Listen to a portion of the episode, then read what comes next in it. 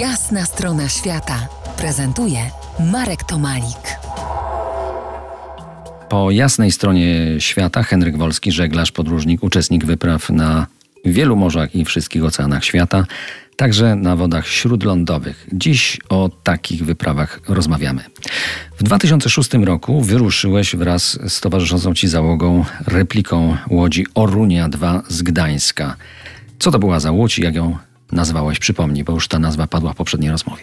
Gdy zdecydowałem się na budowę łodzi, chciałem koniecznie zbudować łódź wikingów. Znajomy Szwed, który brał udział w wyprawie, o której wspominałem, poradził mi: Polak jesteś, zbuduj łódź, replikę łodzi wykopaną na terenie polskim. I on poradził mi, żeby zbudować replikę Orunii dwa. To jest wykopalisko z lat trzydziestych w Gdańsku Orunii. I jaki był cel tej wyprawy?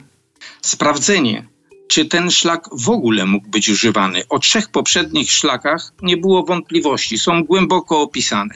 A ja o tym czwartym szlaku próbowałem znaleźć informacje, rozmawiałem ze świętej pamięci profesorem Filipowiakiem, szefem muzeum w Gdańsku.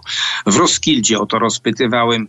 Często było tak, że ten czwarty szlak gdzieś był na mapie namalowany. Gdy dochodziłem do autora, pytając go, no co wiemy o tym szlaku? Właściwie mówiono mi niewiele. Do Przemyśla wchodziliście pod prąd, także tak spo, teraz już wejdziemy gdzieś w nurt, a właściwie pod nurt, czyli pod prąd. Czy w ogóle da się, dawało się w tamtych czasach i tobie w tych nowożytnych już czasach wiosłować skutecznie pod prąd rzeki? Dawało się.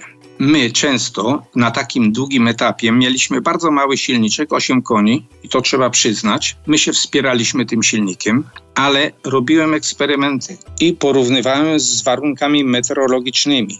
W Polsce, na naszych terenach, jest zdecydowanie więcej wiatrów zachodnich i północnych niż wschodnich i południowych. Czyli płynąc w górę Wisły, można było płynąć z wiatrem. Płynąc nawet od zachodu na wschód rzeką Wartą, też korzystałoby się z wiatru zachodniego.